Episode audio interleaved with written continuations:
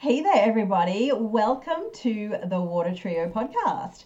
I am flanked by two of my favorite astrologers, Alicia Yusuf and Kelly Surtees. Today, we are going to do a little bit of an update and installment of some of the astrology we can expect throughout June and July to give you a little bit of heads up for some of these major mid year shifts that we are all going to be moving through. So, how are you girls? Fantastic. Good to be back. Great. Yeah, so excited to be back doing this with you too. I know. So let's get to it. I guess Jupiter in Taurus is the transit that everybody is probably thinking about, looking, well, one of them thinking about and looking forward to. So um, I'd love to hear your thoughts on Jupiter in Taurus. Do you want to go first, Lee? Sure. Okay. Jupiter so why not? Well, yes, Um, why not? so Jupiter moves into Taurus 17th of May, and it's going to be in there until the 25th of May, 2024. And this is significant in and of itself because Jupiter hasn't sat in one sign for quite a while now. You know, in Pisces, we actually got Jupiter three times, you know, popping in and out when it was in Pisces. And then Aries, it was back in, you know, we got two iterations of this. But now, you know, Jupiter's entering this fixed earth sign and it's just coming in like the bull, it's just going to sit and just stay, chew its cud. And it just feels like such a slow, steady, serene energy. Um, you know, that's one of the things I love about Taurus. It's, you know, for me as a Scorpio, it's definitely that settling, presence bringing energy that we always need as an antidote. But I think for everybody, it's a real opportunity to slow down, you know, to really bring ourselves into our body and really honor those spaces that help us be in the present moment of you know what you what Taurus is pulling us into. So I think it's um, you know there's a couple of significant transits it'll be making during that period of time. You know one that's out of this of course is the um, square that it's going to be making to Pluto right, just just as it moves in. But in the period we're talking about, there is that conjunction with the North Node. But we'll get to that later. I just guess I wanted to hear more about what you are both thinking too about this and the kind of energy that it can bring. Kel? Yeah, I'm so looking forward to Jupiter and Taurus. Uh, I agree with everything you've said, Leash. And one thing that I want to amplify that you said, and then I'll just add a little piece, is I'm really looking forward to Jupiter staying in the one sign for 12 months. And I am looking forward to that earthy Taurus approach of measured, methodical. And I can't believe I'm actually going to say this. So that's how I know I'm aging. Is I am looking forward to a little bit of the plodding, consistent energy that Yeah. Taurus is known for. Uh, and I'm also thinking too about the embodiment, so being in the body. I'm thinking about being in nature. I'm thinking about spending more time in my garden, uh, walking in green kind of settings. So that uh, there's something about the sort of purest essence of Jupiter and Taurus that feels really calming to the nervous system or you know it's sort of that embodied where you can be with things. It doesn't mean everything's happy but it means you've got enough time to digest and process things. Um, and then I do think technically about Jupiter, the greater benefic, being in a sign ruled by Venus, the other benefic, you know, the lesser benefic. I, I think, you know, we've had Jupiter and Aries really amplifying competition or war or military kind of goals. And so Jupiter coming into an earth sign ruled by Venus, you know, is this a little more relational? Is it a little bit more about negotiation because we've got Jupiter guided by Venus? Um, but I also think, you know, it is very much about nature and the environment and green space and and those types of things uh, as well. Uh, so there's some of my kind of highlights of, of Jupiter and Taurus. And of course, it's going to make some big aspects uh, in this period we're looking at, June, July, and then again in 2024 when Jupiter gets far enough into Taurus to interact with Uranus. But we've got lots of time to, to think about that. Uh, what about you, Cass? What are your sort of highlights of Oh, Jupiter and I definitely agree. All of the above, and um, I'm totally down with the garden and the flowers, and just all like really kind of relishing or savoring the stillness and the slowness and the beauty. Um, and I think that's just going to be such a antidote to the faster pace of Jupiter, and it's it's almost acted like Mercury in the last couple of years, right? Dipping in and out, dipping in and out. And so, just to really slow down, I think it's just going to be, bring a lot of peace and tranquility and peace of mind. I also think it's going to be the ultimate in sort of that smelling the roses type of energy and to have a greater level of appreciation of, you know, whether it's nature or certain simplicity and um, and relishing in the abundance that you have, even if it's not the abundance maybe you want, but a greater appreciation for uh, those little things, you know, the five senses. Look at that pretty flower, or gee, that smells nice, or that food tastes great. It's just that, you know, the really like simple um, pleasures and sort of expanding the gratitude around that. Um, I really do think that it's probably going to feel like a massively slow transit. Hey, it's Taurus, but also too just because what Jupiter has done in the last, you know, two iterations through Pisces and Aries. So I think it's going to be a really long, slow marinating process. And at a more kind of philosophical level, I think that sometimes, you know, finding what meaning and purpose is all about doesn't happen in an instant. It happens mm-hmm. through reflection and stillness and being in that present moment. You know, Jupiter and Aries has been perhaps a little bit more of the experimental or trying this and trying that.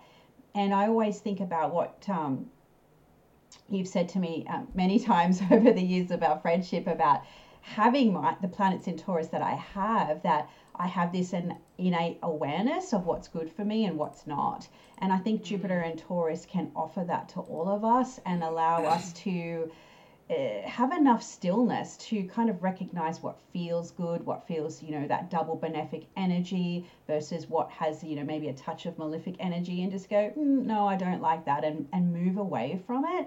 So I do think beauty and harmony and just all of those kind of Venus things, you know, sipping wine in a garden. I mean, it's just going to be wonderful. it's probably what I might be doing.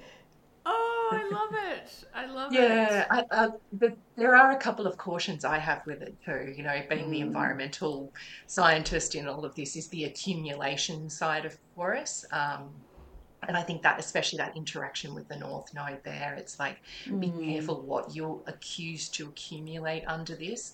I mean, my beautiful Taurus mother, bless her, she has what we call the Holocaust cupboard, which, you know, she doesn't have one packet of crackers, she's got 10, you know. So we know that if there was ever an apocalypse, her house is where we're going to. And I think that can be that energy of Taurus is to constantly, you know, have a material accumulation towards security and safety. So being careful under Jupiter of, okay, what growth are you putting in place here? Um, because that can be where mentally it's not so great. You know, for me, I would love this to be people start to be being a lot kinder to the planet.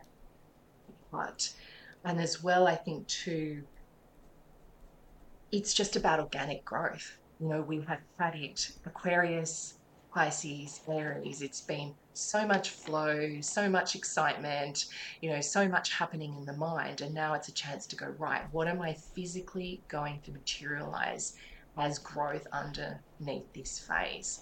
Um, and I just love that it's going to be that consistent, steady, stable, you know, year. Yeah. May to May. It's easy to remember. And that's a good um, a good point that you bring up, Leash. To touch on it briefly, is the first uh, aspect that Jupiter and Saturn make before since the 2020 grand conjunction. Mm-hmm. This happens in uh, June. Uh, I think we might have another one, but um, you know, it's like that kind of grounded growth, or you know, what do you want to bring out of the experience of the last uh, few years? And you know, we've had a lot of Taurus energy. You know, eclipses since in what November 2021. Yeah the Mercury yeah. retrograde that's just happened. So it's like, you know, what wisdom do you take from those cycles that you want to expand upon or, you know, fertilize in some way to use a bit of a Taurus analogy there. So yeah, um, interesting. Okay, so that's Jupiter and Taurus. Uh, I guess something else that's uh, going to be on people's lips for this time period is um, Pluto coming back into Capricorn. You know, this is going to be joy for some of us. Uh, for those early fixed planets, just get a little bit of a breather. And those in the late cardinal um, are a little bit back in the thick of it for a little bit of time. Sorry, Leash. So, um, what uh, what are your thoughts about Pluto's, uh, I guess, return to Capricorn? Yeah, I think this is a really interesting one. So I think it's June 11th that Pluto will retrograde yeah. back into Capricorn. And that kind of brings to a conclusion this sort of temporary preview of mm-hmm. Pluto in Aquarius that we've been having. And, you know, Pluto coming back into Capricorn is like, what is unfinished? What is unresolved? Not just from earlier this year, but what has been going on for the last 15 years that you are questioning, that you are wanting to change. One way I've been really getting my head around the Pluto sign change is just reminding myself uh, Pluto has been in Capricorn for 15 years. What have I done, you know, in my life since 2008, 2009? What am I questioning? What am I wondering if I should do differently? Where am I going into this more investigative, you know, questioning process? Because I think we all get very excited about Pluto going into a new sign and there is things to learn about what the next 20 years is going to be like. But I also think it's important to have that um, sort of theme around conscious closure. You know, what is winding down or what are we transitioning out of?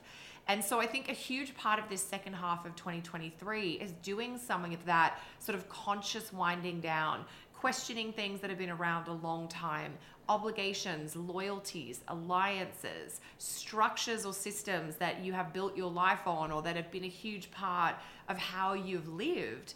It's not saying everything needs to come apart at the seams. This is more of a really um, thoughtful, intentional questioning, reflection, and then maybe adjustment or restructuring. And so I'm thinking, I guess, a little bit of the big picture of Pluto coming back into Capricorn. We've got until early Jan 2024, I think, that Pluto will now be um, in Capricorn. I don't actually think it's the last time Pluto's in Capricorn. It comes no. back for another little piece in 2024. So we're very much in this place of transition with like one foot in the old world and one foot in the new. And Pluto coming back into Capricorn is like, we've got some things we need to attend to, that we need to apply wisdom and maturity, but also a little bit of strength and fortitude, you know, because Capricorn is the sign where we need to be maybe making necessary choices that are not necessarily our feel good choices. Uh, so there's some of the the thoughts that I have about Pluto coming back into Capricorn, and it's a it'll give you a chance. I think it'll give everyone a chance to kind of catch their breath about what Pluto in Aquarius is looking like, and then it's like, um, what do we need to attend to? That's not not done yet, but that's that's sort of my sense of it. What about you, gals?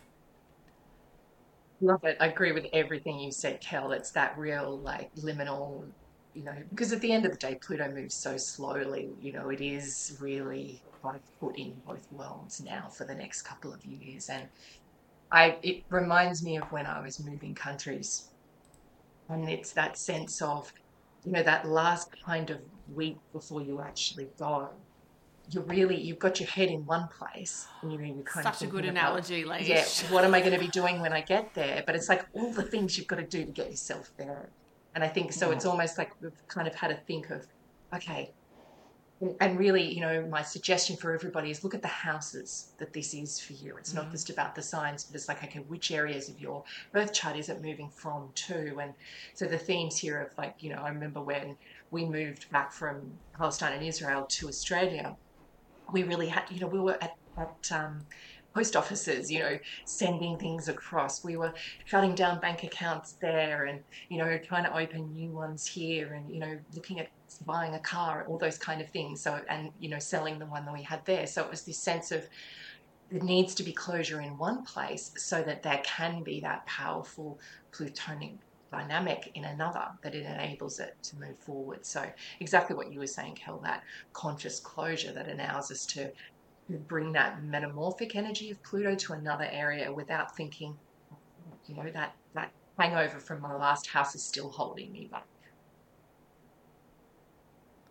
That's such a good analogy, Leash. Yeah, it's a good one. and then, like, the, the plane trip is like the journey itself, and then you spat out at the other side, and you're like, you know, Skippy in the headlights. What? I'm here? Like, that door's closed now. That part of my life is, is you know, over yeah, I think um, you know Pluto, especially in Capricorn, is really this kind of, you know, how have you given your power away, you know, either in an intimate setting or with authority and systems, you know, the control and manipulation and all those dynamics. And I think sometimes when uh, such a slow mover like Pluto comes back into Capricorn, it's not till like it comes back and then sometimes that realization or that dawning happens and you go what is this what I've been doing for the past 15 years? So it gives you that opportunity to kind of clean up or tidy up and, you know, to move into that new. Uh, new area. So, you know, collectively, I think, you know, there might be some people that make some new realizations about uh, structures and systems and what have you. And then, you know, as you girls said, you know, personally, like look to your house, you know, what have been some common threads for the past 15 years that you know might be little things but you know little things have that compounding effect or maybe it was just this kind of like one big thing. And it might be a little bit you know those power or control or manipulation kind of dynamics you know even some self-sabotage stuff. Like where have you held yourself back or you know um, and various things like that. So i think pluto coming back into capricorn will kind of be um, a little bit of an awakening period to to that. Because sometimes like when you're in it in something you don't really realize you're in it and then you get out of it and then you go back into it and you're like wtf you know why did i put up with that for so long or you know why did you know it just looks different because you're coming back into it with fresh eyes fresh perspectives new experiences it's like getting back with an ex you know it might be okay for the first few times and then you're like what am I actually doing? So, wow. you know, if you've got a Cancer rising, that might be true, but, but you get the gist, right? So it is that sort of, you know, you've got a little bit of this Pluto and Aquarius wisdom and experience now, and which which will make your uh, Capricorn house just look so much different. Yeah, you touched on Gloria. Something Awesome. Yeah, sorry, sorry, Kel, just quickly, please. what you, what Cass yeah. was saying, that Gloria Gaynor song, you know, I Will Survive, you know, I wish I changed those stupid locks so we put away the key. yeah, well, you know, oh it'll be interesting, you know, so if you've got any, like, you know, Venus at a late degree of Capricorn or something, I'd love to hear. Are you going to say something, Kel? I was just going to say, yeah, one thing, the word that came up for me when I was listening to what you were saying was this idea of revelations which is sometimes really correlated with Pluto. And it's not at the beginning of a Pluto transit, sometimes not even in the middle of it. It's really towards the end where you're like, oh, now I see whether there was manipulation or there was a control yeah. dynamic in play or, a, you know, like the office politics or the family politics. And when you see, when it's kind of revealed to you, you're like, oh my gosh, how did I not see this? Or now I immediately need to change my choices or update my patterns of behavior because I have a sense of like, there are things going on here that maybe I wasn't aware yeah. of. And so that revelatory quality of Pluto you know, maybe bringing things that have been hidden or, or been a little bit obscured into the light. I'm really intrigued as to how that comes into sharp focus as we transition through this kind of end of the Pluto and Capricorn cycle. One point I want to bring up that might be helpful for people to sort of think about or contextualize is that um, sort of that new year period of 2021 into 2022, we had a Venus wow. retrograde in Capricorn. And so that was the last time we sort of, well, we had a tiny bit of, of Mercury um, in the January, February, but for the most part, you know, Venus was retrograde in Capricorn, which kind of might have given you a little bit of awareness of what we're moving uh, into now, not just with the Venus retrograde, which will be our next topic, but also to help uh, connect the dots with what you might experience with Pluto moving back into Capricorn. So, uh, with that, seg little segue. Yeah. There's one more point before oh, as sure. well. Just the way that Pluto is going to interact. You know, the nodes moving into. Ah, uh, thank you. Yes, please flesh that um, out for us, um, please. Yeah. Aries and Libra as well. You know, that's yeah. a big thing that's going to be happening in this period of time too, and that in and of itself will also be interacting with Pluto. So, um, you know, we've got the the nodes changing sign. Oh gosh. July 17th. Yeah, yeah, that's what I've got. 18th of July here. Yeah. Um, And, you know, pretty quickly they're going to square Pluto. And then we've actually got that last eclipse that happened on the 20th of April, close enough, you know, at that 29 degrees mm. of Aries, That's close to where Pluto's at zero zero degrees in Aquarius. So there's something about the way that Pluto's going to trigger these off. And you know what I see with planets square the nodes is they you know um, Judith Hill talks about it taking us up and down the, the spiritual path of evolution. So okay. exactly that those kind of power dynamics or those revelatory insights that we may receive could be tied into eclipse messages as well. You know, these sudden flashes of insights or these shifts in circumstances that go, oh, you know, it's like they rip the veil from the eyes and suddenly you're like, mm. oh, actually that situation or that relationship is not helpful for me or is holding yeah. me back or is keeping me you know i find with pluto it's often what's holding me under or what's keeping my feet in the underworld.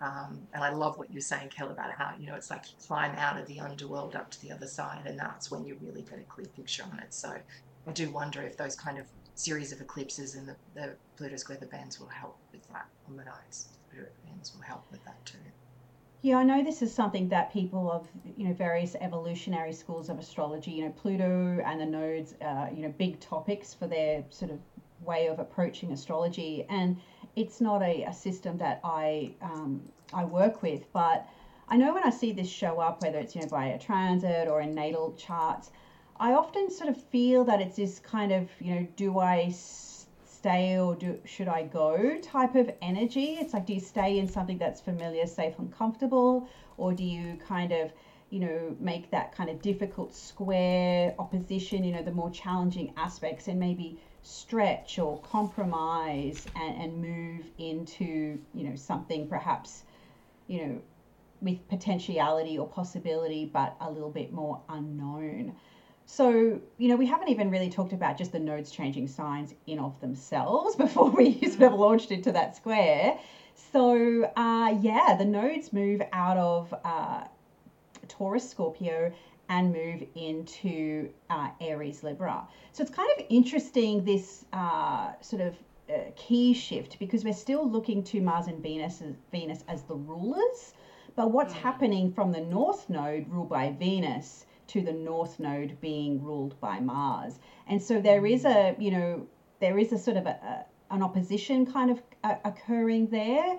Um, and we're moving from perhaps that Taurus Scorpio kind of more resourcey type of uh, axis versus the more relating axis. So, do um, either of you have anything to say about the nodes in Aries and Libra uh, generally? Yeah, I mean, I do think it's a huge feature of the mid year period, the nodes changing signs. The nodes just change signs every 18 months. So, yeah, North Node into Aries, South Node into Libra. You know, this is a, a little more relational, it's a little bit more interactive. We've had the nodes in Taurus Scorpios, which has been a lot more about Taurus Scorpio, a lot more about uh, resources and the economy. It's been about like physical matter and money. That's the Taurus Scorpio nodal pair.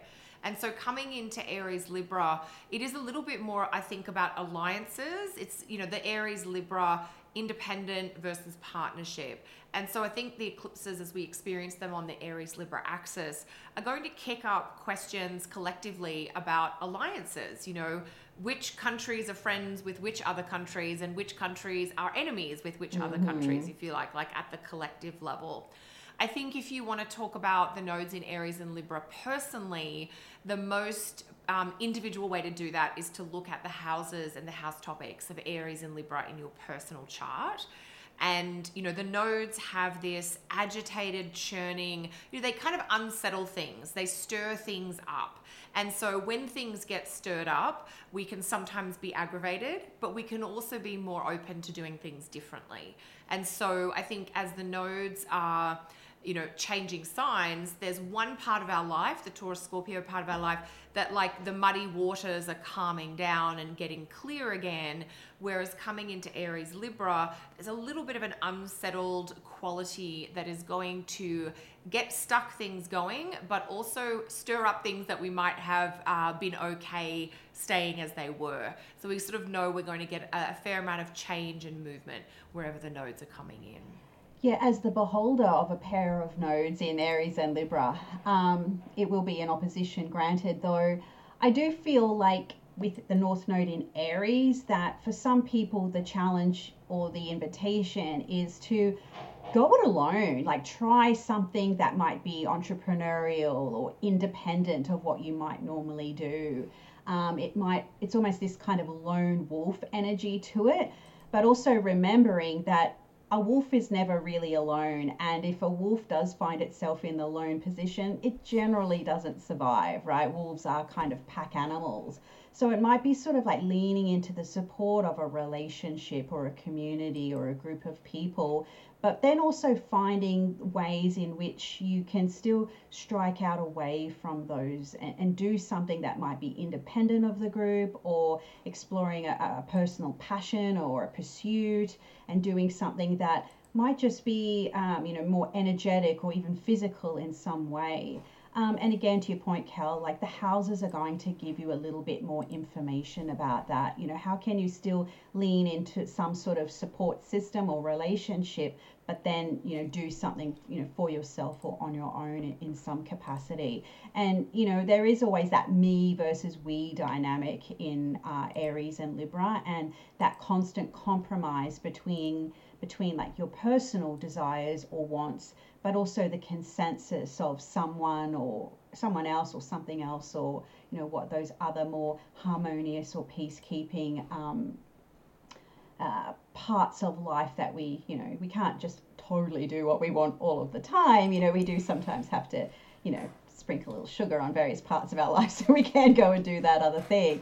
And so that might be just finding that sort of diplomatic sweet spot uh, as per the houses um, in your birth chart. That nice balance between sweetness and saltiness um, that keeps everyone happy. Yeah, for sure. I mean, I'm talking about it as interdependence. It's like, mm. it's not independence and it's not codependence. It's that place in the middle of like, okay, where can I be myself, but still know no man has an island, you know? So what does it look like in a relationship territory in that place? You know, I find it really interesting that the nodes swapping over with Jupiter as well, the North Node. You know, the North mm. Node is that mm. place where we're hungry for or we're not always satisfied. So, you know, when the Jupiter conjuncts the North Node on the 2nd of June, it's like, and then you know that that shift in um, 17th 18th of july it's like okay suddenly this area that jupiter's been focusing on and and bringing a lot of growth a lot of excitement and exuberance to, the North Node's going to shift in there and, and continue to pull us towards, okay, what can I materially grow in this area? And then Jupiter's going to come in the other side where the North Node's been. So there's such a focus of growth and accumulation in these two areas of your chart, um, just to be aware of and thinking about when you're looking at how the mm, eclipses start to trigger this off too. That type of energy. Mm. Cool. So I guess there's probably one more thing um, yes. My memory. Yes. And that is uh, pretty important. Speaking of, of, Ve- of keeping the peace in Venus and things like that. I mean, Venus is a very significant star in 2023. And in uh, June, I believe, it's when she actually mm-hmm. ingresses into Leo. And then come July, yep. she's, you know, sayonara, I'm going on holidays. So let's talk all things Venus retrograde. For sure. I mean, the one thing that, like, yes, I want to talk about Venus retrograde, and I also just want to say, I think it's June 5th that Venus comes into Leo, and she will be in Leo until October. Yeah. Um, I think until about the second week of October. So we're getting, you know, four full months of Venus in Leo, and that's, you know, four times as long as she normally spends in a sign. Typically, Venus will spend about four weeks in a zodiac sign, and she's going to be there for four months. So, you know, at a personal level, people might think about, oh, well, my Leo house is about X topics, and I'm going to be building a new and deeper relationship with that part of my life because we get this extra emphasis. Uh, but of course, yes, Venus Leo retrograde. Um, the retrograde itself starts on July 22nd. Uh, Venus will be starting her retrograde or stationing retrograde at 28 Leo. And then she's going to be retrograde for the end of July, all of August, until the very start of September. Uh, and so Oh my gosh, there's so much to say about it. The thing that's popping into my mind that's really pressing, well, there's two things I think. One is that this Venus retrograde in Leo is similar to the Venus retrograde in Leo in the middle of 2015. Yeah. So, for anybody who's thinking about your own chart, our Venus retrograde cycles have an eight year timeline. If we think about Venus being retrograde in one particular sign and being retrograde again in that same sign.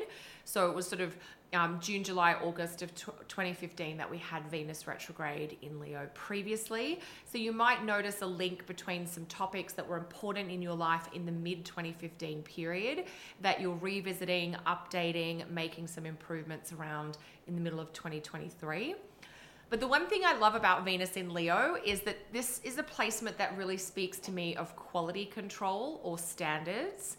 And so there's something about Venus in Leo about you know, Venus being in the sign of the sun, where there is confidence, there is sort of this deservingness. You know, Venus in Leo is not lacking in a sense of worthiness, if you like.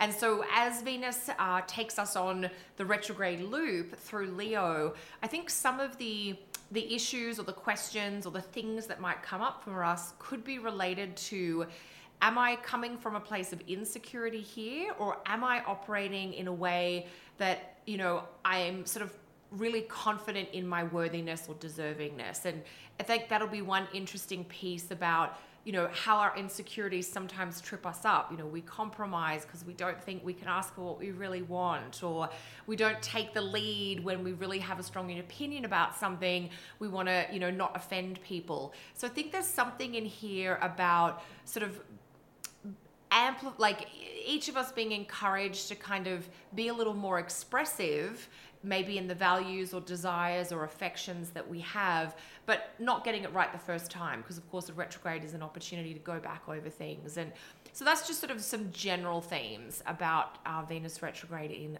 Leo that are on my mind. But what about you, gals? What are some of the things coming up yeah, for each of you? There's quite a bit of the similar threads that I've been thinking that you've mentioned. And when you think about Venus, just her sort of pure significations, you know, she wants that uh, that smoothness or that flow, that sort of, you know, speaks to popularity and friendship and things, just those kind of social graces and pleasantries that just keep everything really nice. And, you know, in Leo, it's, you know, hang on a minute, that's not what feels authentic to me, or this is a version of my expression that's not coming um, from the heart. And so when Venus moves backwards, it's this question of, you know, how am I compromising my relationship style or way of relating in some way, shape, or form? And of course, the sign is going to really, you know, speak to that. And so I think Venus in Leo has the potentiality to be a little bit of a an internal pushback against some of the kind of cultural directions that we're heading into, um, and perhaps going, well, uh, the hive mind and this collective group think and what I'm told to say or want, you know, all these things that are going on, uh, the individual might be starting to think, well, yeah, this isn't for me, and I'm going to just sort of shine in my own light and do things in my own way. Uh, yeah, that might be um, a little bit of a, a lonely road at times, but I think that sort of quality of the everlasting light of the sun uh, will uh, ring true in the end. And so, again, it's about that self expression and that confidence and the endurance.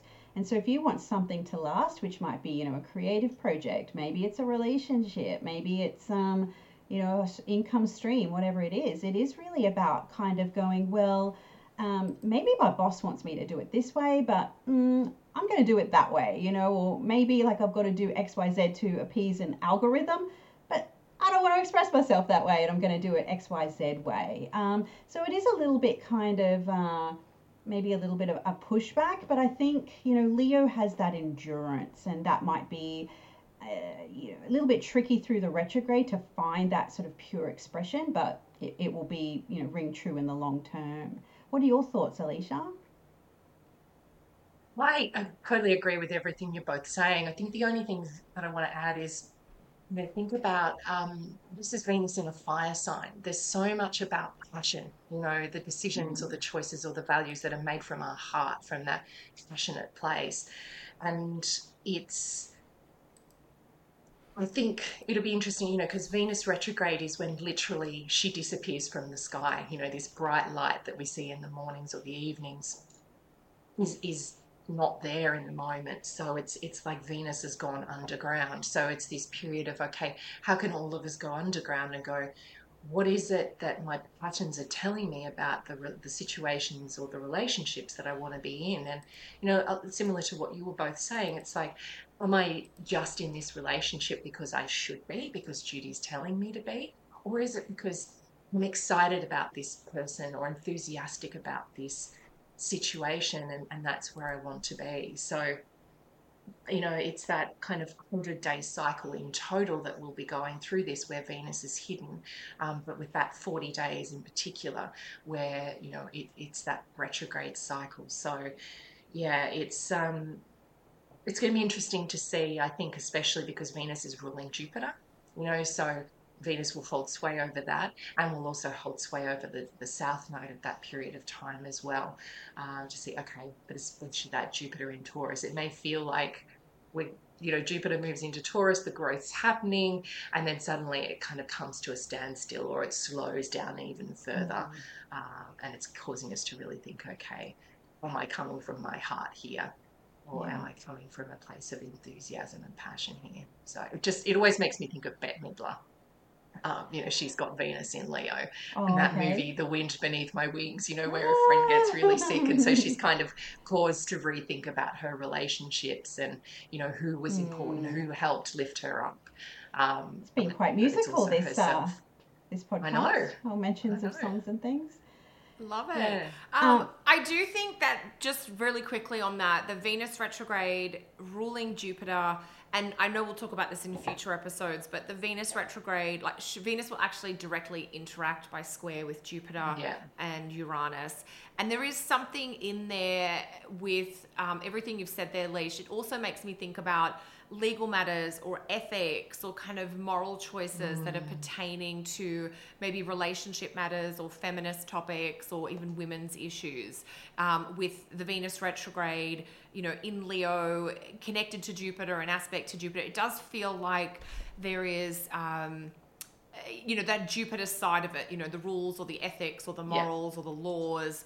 That is a big piece of of this Venus retrograde, I think. And bringing well. women yeah. to the heart of the matter, you know, Venus and like Leo. women making laws about their own um, experiences and their own bodies, for instance. Yeah. You know, yeah, that'd be great, wouldn't uh, it? Be, what a novel approach. Um, or even just having female representation. But we're all going to get on our bandwagons in a minute. uh, well, it is Venus and Leo. Hello. Right. Um, but, but one point I want to make to maybe like put a little silver lining on what is a little bit of a, a tricky transit is that when Venus, it's more August story, but you know she does make some lovely. Uh, you know, when she rises as the morning star, she's going to square Jupiter. So that's a really lovely, like, I'm back, baby. So do kind of, you know, the process may not be fun, but the results will be worth it. So I think that's probably what um, you know the Venus retrograde. That's uh, a beautiful, uh, beautiful way of summarizing it. Yes. Yeah. Well, with that, we should probably wind up this show. Um, so let's quickly talk about what we've got coming up. Does anyone have anything they'd like to share with our listeners? Always have things to share. Uh, I have got, I think when we release this, I will have my relationship astrology course will be running the live cohort. So if anybody wanted to jump in on that you could. And on june 26th the um, i have a four part training about career and life direction in astrology looking at both natal tendencies and timing factors relating to that uh, so if anyone was interested in exploring either of those topics, you could just pop over to my website, kellysastrology.com, and find out more or sign up. Cool. What about you two? Leisha? Um, with each Jupiter ingress, I launch a free ebook. So if anyone wants to know more about Jupiter in Taurus and how it may impact your chart, then you just need to go and subscribe to my mailing list on my website. Um, I don't have anything planned right now. We're recording this episode a bit, but I have just done, you know, for the Jupiter and Taurus juice, I've got a webinar I've done with a counselor slash astrologer colleague on uh, oh. Trauma in astrology and weaving the two together. And that will have some great uh, resources in there actually for those who are wanting to work more with their nervous system. Uh, and there will be more things. I'm really planning some good, juicy Jupiter and Taurus stuff for this period. So yeah, sign up to my website or sign up to my email on my website to get uh, to get the updates on that. What about you, Cass? Yeah, uh, June 7, I am taking in a new cohort of astrology students um, for a year long program, uh, taking you to the very beginning of astrology. So the program's not just about teaching you, you know, all of the the language and the tools, but also what to do with them. So um, there's a lot of one-on-one, um, well, you know, one-on-group, weekly calls, mentorship, guidance, general astrology questions, everything from chart reading, starting a business, all the things. So um, that starts June 7. Uh, enrollment is open, and all of those details are available at cassandratyndall.com. So, well, it was so great to connect to you both and with all of our lovely Water Trio listeners. I do hope you enjoy this episode and the season ahead love to hear about, uh, you know, what are you looking forward to with these transits? What area of your birth chart is it all happening in? And of course, uh, leave us those comments, um, like and subscribe and all that stuff, and share this video with your astrology friends. That would be awesome. Alrighty, until next time, everyone, we'll see you then.